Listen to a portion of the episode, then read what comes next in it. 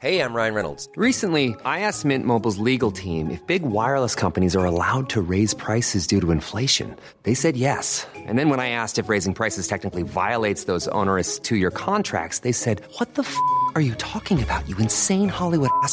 So to recap, we're cutting the price of Mint Unlimited from $30 a month to just $15 a month. Give it a try at mintmobile.com slash switch. $45 upfront for three months plus taxes and fees. Promo rate for new customers for limited time. Unlimited more than 40 gigabytes per month. Slows. Full terms at mintmobile.com. Soit.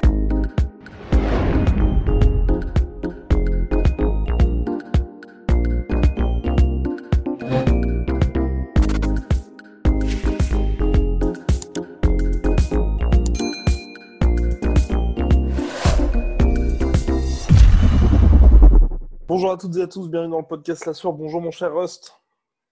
Bonjour Guillaume, comment allez-vous Bah ça va superbement bien mon cher Rust. Et là on va s'intéresser. Ça c'est génial. Ben oui, c'est formidable, c'est formidable. Là on va s'intéresser à la 18e catégorie de boxe anglaise qui vient de faire son apparition 18 et non pas 50 millième catégorie 50 000 comme le nombre d'abonnés que nous disons. N'hésitez pas à vous abonner au podcast La Soir sur YouTube et à liker la vidéo, ça nous aide énormément. Donc 18e catégorie, les Bridgerweight.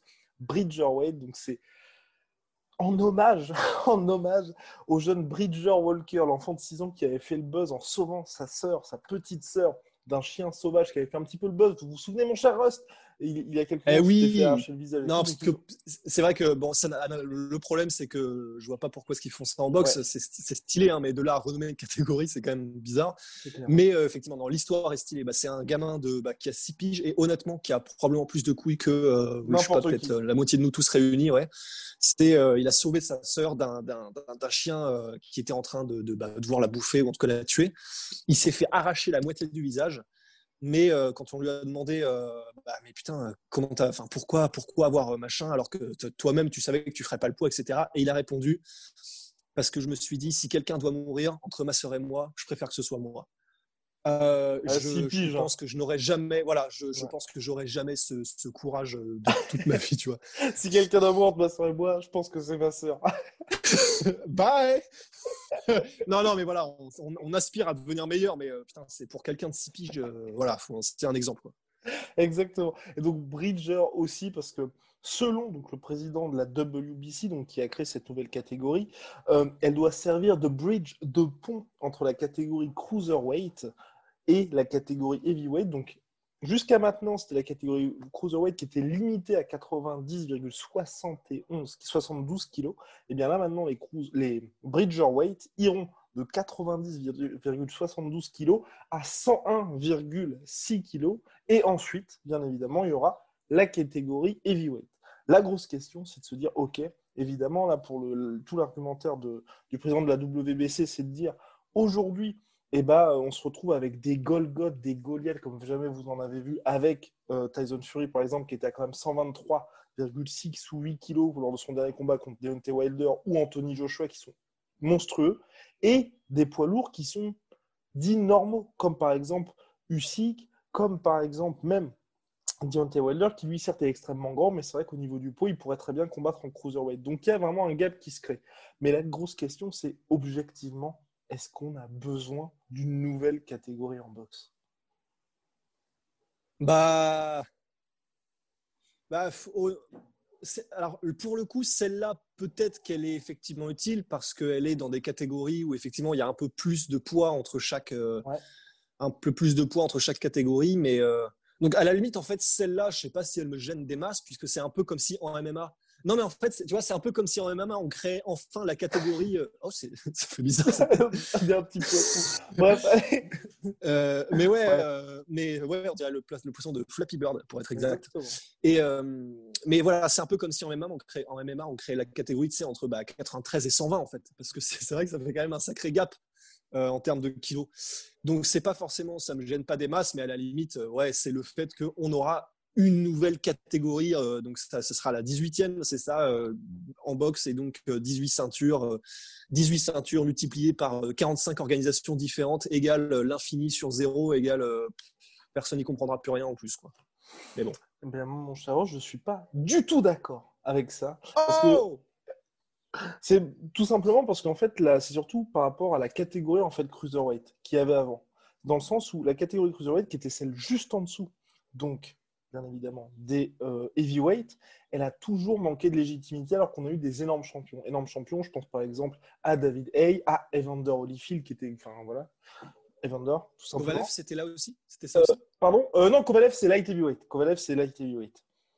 Ok, la catégorie juste, juste en dessous. Mais celle-là, pour le coup, elle est vraiment légitime. Il y a Callum Smith aujourd'hui, si je ne m'abuse. Il y, a, bah, il y avait aussi André Ward. Donc, euh, enfin, il, y avait vraiment du monde dans cette catégorie-là. Là, euh, et puis euh, récemment, donc Usyk. Cette catégorie cruiserweight, parce qu'elle est juste en dessous des lourds, les mecs n'ont jamais réussi, aussi superstar soit-il, à rester dans cette catégorie. Ils ont toujours eu besoin, s'ils voulaient un petit peu de légitimité sportive et surtout un petit peu plus de sous, de monter chez les poids lourds. Et là, moi, j'ai peur que la Bridgerweight, tu vois, qui sert vraiment quand même euh, à dire, bon, bah écoutez, les petits poids lourds, parce que le, truc, c'est quand tu es, bah, quand es heavyweight, c'est es l'homme le plus fort du monde, le baddest man on the planet. On dise, bah, pour ces mecs-là, on va vous faire une petite catégorie d'espèce de succursale un peu, un, peu flinguée. Et donc, que la Bridgerweight remplace la Cruiserweight dans la catégorie, tu vois, un petit peu mal aimée du grand public. Donc, je pense que ça va être bien pour les Cruiserweight qui, enfin, tu vois, pourront avoir vraiment bah, euh, une vraie catégorie pour eux où les gens vont se dire ah bah ok là c'est vraiment intéressant mais la Bridgerweight finalement à part apporter un petit peu d'organisation de sous aux organisations elle va jamais être légitime et surtout qu'en plus j'ai envie d'ajouter que comme c'est jusqu'à 101 kg bah clairement tu vois si tu es un si es un Bridgerweight et que tu es aux alentours des 100 kg comme par exemple un Deontay Wilder tu prends toutes les ceintures et puis ensuite tu montes chez les lourds. Et ça va faire tout le temps ça. Tu vois, tu n'auras jamais de champion qui va être dans cette. Comme les Cruiserweight, un mec qui va faire toute sa carrière dans la catégorie, qui va être une vraie star. Même par exemple James Tony, tu vois, qui avait fini par monter chez les lourds. C'est vrai. Oui, non, c'est vrai, c'est vrai complètement. C'est. Ouais, bah si c'est pour de l'argent, de toute façon, euh, c'était, c'était inévitable, hein, mais euh, effectivement. Ouais, non, moi, c'est pour ça que ça me. Parce qu'avec Rust, ensuite, on a un petit peu regardé. Parce que, évidemment, l'argument de la thune, le président de la WFC n'en a pas parlé. Ensuite, on a été regarder les contrats. Donc, les contrats de la WBC que vous pouvez trouver. Là, on va même le mettre, je pense, parce qu'on est, on est assez généreux. On va le mettre, euh, on va le mettre en lien. Alors, euh, je, ah, je crois que j'ai pu. On avait réussi à choper le contrat PDF. Donc, en gros, la WBC récupère 3%. 3% de ce que les boxeurs gagnent. En plus de différentes petites primes, par exemple, c'est les mecs qui organisent le combat qui doivent payer classe, bien évidemment business class, pour que le président de la WBC puisse se rendre au combat. Bref, ça fait plein de trucs qui font que, par exemple, que Floyd Mayweather. C'est vraiment, c'est vraiment une mafia. Enfin, franchement, là. Euh, c'est très très compliqué, sachant que, oui, avec, euh, avec Rust, on avait regardé, par exemple, de temps en temps, Floyd Mayweather, il peut être, avec ses salaires qui sont bien évidemment énormes, il a été dans des cas où il a refusé de défendre une ceinture WBC, Michael Cotto aussi, parce qu'il devait payer 300 000 dollars à la WBC en fait. Et ça, c'est en dehors, et pour vous expliquer ce qui est différent, c'est par exemple, il y a le promoteur qui va lui organiser le combat. Par exemple, c'est comme si en gros, il y avait Dana White qui organisait les événements. Dana White fait tout, s'appelle Dana White, machin, machin, machin. Et ensuite, l'UFC arrive pour dire bah, écoutez, comme la ceinture, c'est la ceinture UFC, alors que l'UFC n'a rien à voir avec ça, vous êtes obligé de nous filer 300 000 dollars. C'est ça qui est très compliqué en fait. C'est qu'on a des sommes mm. absolument monstrueuses pour une organisation qui n'apporte que la ceinture.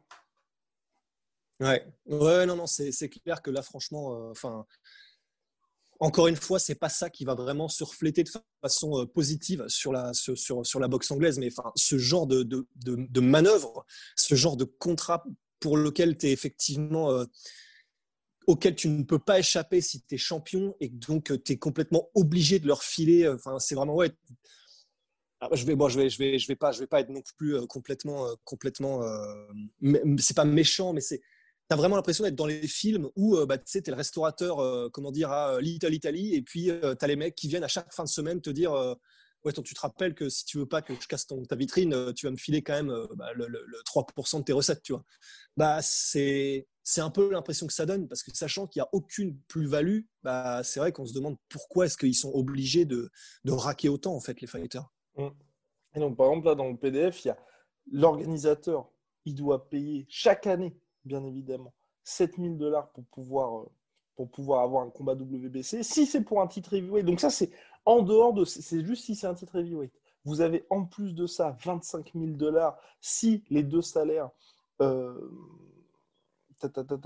si les deux salaires font au moins 1,5 million de dollars, ensuite s'ajoutent les 3% des salaires de chaque boxeur. Et ça, en fait, et c'est ce qui est le plus, on va dire, allez, inquiétant, c'est que c'est que pour la WBC. Donc quand vous avez les combats pour les, pour les, gros gros chocs où il y a la WBC, ceinture IBO, ceinture IBF, ceinture WBO, vous avez les quatre fédérations qui se régalent. Et donc c'est pour ça que c'est, pour elles, évidemment, c'est jackpot parce qu'il y a toujours plus de titres, toujours plus de combats. En plus, maintenant, il y a les WBC Gold, les, les mecs qui sont aussi franchises, les, les champions intérimaires. Enfin, bref, vous vous retrouvez avec parfois trois champions pour une seule fédération et une seule même catégorie, donc ça n'a aucun sens. Mais, et c'est là que c'est très compliqué, dans le sens où d'un côté, il y a le monde des fédérations où eux ont toujours intérêt à ce qu'il y ait plus de, plus de catégories, plus de combats, plus de, titres différents. De l'autre, le grand public qui n'y comprend rien et qui aimerait bien avoir un seul titre. Et de l'autre, les boxeurs, c'est vrai, qui eux se disent bah, j'ai envie de remporter tous les titres aussi. Mais à un moment donné, quand vous êtes dans une situation où même quand vous vous appelez Koto, quand vous vous appelez Mayweather, quand vous appelez Joshua, quand vous êtes une vraie superstar, vous dites bon, payer 300 000 dollars pour euh, garder ma ceinture, c'est un petit peu compliqué. Ouais. Mais pff, Ouais. honnêtement, moi, je vois pas du tout de, de solution à ça. Parce que tu vois, là, ils viennent de créer la Bridgerweight. Dans le monde de la boxe, les gens sont pas forcément contents, mais tu vas forcément, tu vois, avoir des, des boxeurs qui sont peut-être, tu vois, des poids lourds qui sont un peu entre deux ou des cruiserweight un petit peu overweight qui vont aller dans cette catégorie-là pour justement récupérer, récupérer des titres et puis tu vois, un petit peu gonfler leur palmarès. Comme ça, tu as tous les titres de cette catégorie Bridgerweight, quitte à payer à chaque fois d'énormes, d'énormes, euh, comment, ah, d'énormes commissions. Ouais, des fees. Oh, ouais, exactement, aux, aux différentes fédérations, mais ensuite tu peux sécuriser un énorme combat, soit dans la catégorie du dessous, soit dans la catégorie du dessus. C'est pff, c'est trop compliqué. Enfin, pour moi, la vraie solution, ce serait faut que tu aies un truc comme l'UFC, comme du Boxing ou euh, Eddie Hearn avec Matchroom qui se disent on fait un truc indépendant et euh, c'est parti. Mais Mm. tellement compliqué, tellement compliqué. Ah, moi, ça m'énerve. Bah, Vraiment, ouais. vraiment, ça me, ça me fatigue parce que quand tu vois ça, et surtout qu'en plus, c'est la WBC. Là, le PDF, d'ailleurs, on va mettre, vous, il date de 2016. hein. Il, date, il date de 2016, donc ça a peut-être évolué depuis. Mais on le mettra dans la description. C'est quand même quelque. C'est censé être la fédération la plus prestigieuse en plus. C'est pas comme si là, on était en train de parler d'un espèce de truc où personne. Nordino Bali est champion WBC. Tyson Fury, il est champion WBC. C'est- Mm. Ouais, ouais, bah en gros, ils savent que c'est la plus prestigieuse et donc ils en profitent pour s'en mettre euh, plein les fouilles, quoi. Ouais. Ouais, non, c'est pas, c'est pas joli, joli. hein. Bah, c'est- non, c'est terrible. C'est terrible. Et puis à la rigueur, je pense que les gens sont du même avis. Moi, je comprendrais vraiment, tu vois, s'il y avait ce côté, on va prendre 300 000 dollars si eux, la WBC, organisent le combat. Si tu organises le combat, que c'est WBC qui fait tout ça, enfin, comme euh, euh, ils font le taf, grosso modo, des promoteurs, des organisateurs. Là, je serais, enfin, je comprendrais parfaitement. Mais le fait, tu vois, d'un peu récupérer ça juste pour dire, on vous donne la ceinture à la fin, c'est comme là, on Mm. va pas avoir les chiffres, mais l'exhibition entre Mike Tyson et Royce Jones Jr., à la fin, ils vont recevoir une ceinture WBC qui a été créée spécialement pour l'occasion. À mon avis, Ouais, à bah oui. mon avis, euh, Ouais, bah, non, ça va Non, mais c'est en fait, euh, on a, on a, on a juste l'impression avec la WBC que c'est un peu comme avec euh, les, avec les, les, les trucs Apple ou, euh, ou, les, ou, les, ou les fringues de marque ou les trucs comme ça. C'est qu'en fait, le fringue en elle-même, bon bah, c'est une fringue. Sauf que comme il y a le petit logo, eh ben tu payes, euh, tu payes 80 balles ton t-shirt au lieu de 20, tu vois. C'est, c'est, on a un peu la, même impression de bon bah puisqu'on peut vous enfler, on le fait quoi. Ah non, c'est très surprenant. En tout cas, ce qui est, ce qui, ce qui est intéressant, c'est c'est de voir que le président de la WBC aura un billet pour, euh, pour euh, First Class. Ensuite, les superviseurs, co-superviseurs de la WBC, c'est en économie. Et puis les officiels, classe économique aussi. Et ce qui est intéressant, enfin, ça date bien évidemment de 2016, mais que les juges sont payés entre 1300 dollars et 5000 dollars pour les combats. Voilà, mon cher monsieur. Intéressant avec ce papier de 2016. Bref, on vous mettra ça en commentaire. En tout cas, vous n'hésitez pas à me dire ce que vous pensez de cette catégorie Bridgerweight. Personnellement, moi, je serais pour, en tout cas, mine de rien, qui, qui réduisent quand même drastiquement le nombre de catégories. Parce que là, comme on vous a dit, on est à 18.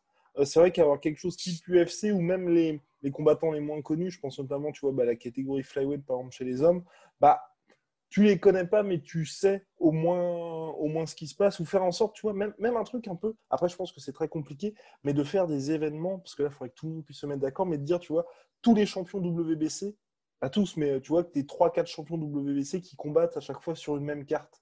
Enfin, en gros, un truc qui fasse que ce soit un petit peu cohérent, et qui n'est pas, par exemple, le, Mm. le dernier combat de Gervonta Davis, avec un chaos sur un uppercut absolument gigantesque. Gervonta Davis, mon cher, quand même, il défendait sa- la ceinture d'une catégorie tout en essayant et en remportant la ceinture d'une autre catégorie. Ouais, Ouais. oui. oui, oui, oui. Contre, comme ça, euh, ça n'a aucun sens. Oui, contre Gamboa, donc contre notre cher donc Gervonta Davis, je vais vous dire ça tout de suite. Euh, Gervonta Davis, je crois que c'était donc c'était la lightweight et la super featherweight. Alors, on va voir ça. Alors ça tout de suite. Donc ouais, contre contre donc euh, non, euh, Gamboa non, contre Santa Cruz dans son dernier combat, donc il défendait sa ceinture lightweight et il a gagné sa ceinture super featherweight. D'accord. Ouais. Bref, mais voilà. mais pff. Welcome Ouais. to Bah, ça participe. Oui. Tu vois, le, voilà, en fait, c'est ça, c'est que bon, bah, vous l'aurez compris, hein, je pense derrière votre écran, euh, j'y connais pas grand-chose en boxe anglaise, mais c'est aussi un petit peu pour ça, en fait. Enfin, j'ai j'ai cette désagréable impression, en fait, à chaque fois que qu'on me parle de, de ce qui se passe, de, de, de, de l'univers de l'anglaise, j'ai tellement cette impression de tout le monde essaie d'enfler tout le monde, euh, c'est vraiment des histoires à moitié de mafia, de machin, qu'en fait, ça ne m'intéresse même pas. Là, tout ce qui se passe, je vais être tout à fait honnête, ça ne m'intéresse même pas parce que j'ai juste l'impression que c'est un espèce de c'est un espèce d'univers fouillis où tout le monde essaie de juste de tirer le plus de fric et puis euh, c'est ça, ça m'intéresse pas en fait. Je suis entièrement d'accord avec toi. Non, mais on verra. je- je- J'espère, j'espère vraiment qu'il finira par y avoir, tu vois, de vraies solutions par rapport à ça, parce que pareil, tu vois, le fait de la WBC a aussi fait ça. Je crois que pour l'instant, c'est les seuls. Mais tu vois, quand tu es une superstar type Canelo, Canelo Alvarez et tu sais qu'il t'apporte beaucoup d'argent, plutôt que de se dire, et c'est ce qu'il voulait faire avec Tyson Fury aussi, qui est champion maintenant, plutôt que de se dire, bah, le gars va à chaque fois défendre ta ceinture, et donc, euh, par exemple, on sait que Canelo aujourd'hui, il va dans différentes catégories. Donc, pour le garder bien au chaud, plutôt que de mettre un titre intérimaire, non. Tu vas dire que Canelo Alvarez, au lieu de devenir champion, ça devient ton champion franchise. Donc, en gros, de manière indéfinie dans le temps, sans défense de ceinture, il reste champion de ta catégorie. Non, mais c'est moi. Ah, en tout cas, business is business. Bien. On se retrouve très, très vite pour de nouvelles aventures où on va parler de MMA, on va parler de Hamza Ah contre Léon Edwards. Reste retrouve le sourire. Big shout out à my sweet Obtain, moins 38% avec le code La Sueur, moins 10% sur tout Venom avec le code La Sueur, avec ce magnifique t-shirt que porte Rust et lasueur.store pour toutes les fringues La Sueur. Merci beaucoup. Parce que, euh, parce que le, le t-shirt J'étais là avant que ce soit légal rencontre un certain succès et les casquettes La Sueur aussi. À très très vite, mon cher Rust. Très très vite. Swear.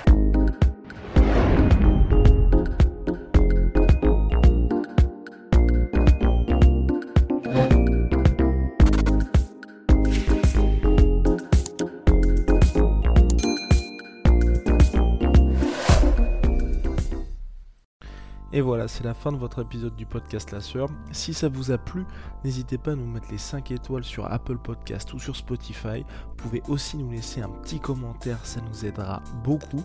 Et si vous voulez aller plus loin avec nous, vous tapez La Sueur sur toutes les plateformes ou sur les réseaux sociaux, vous nous trouverez. Et là, vous nous écoutez très certainement en audio. On est aussi en vidéo sur YouTube, mais également sur Snapchat. Là encore, vous tapez La Sueur et on sera là.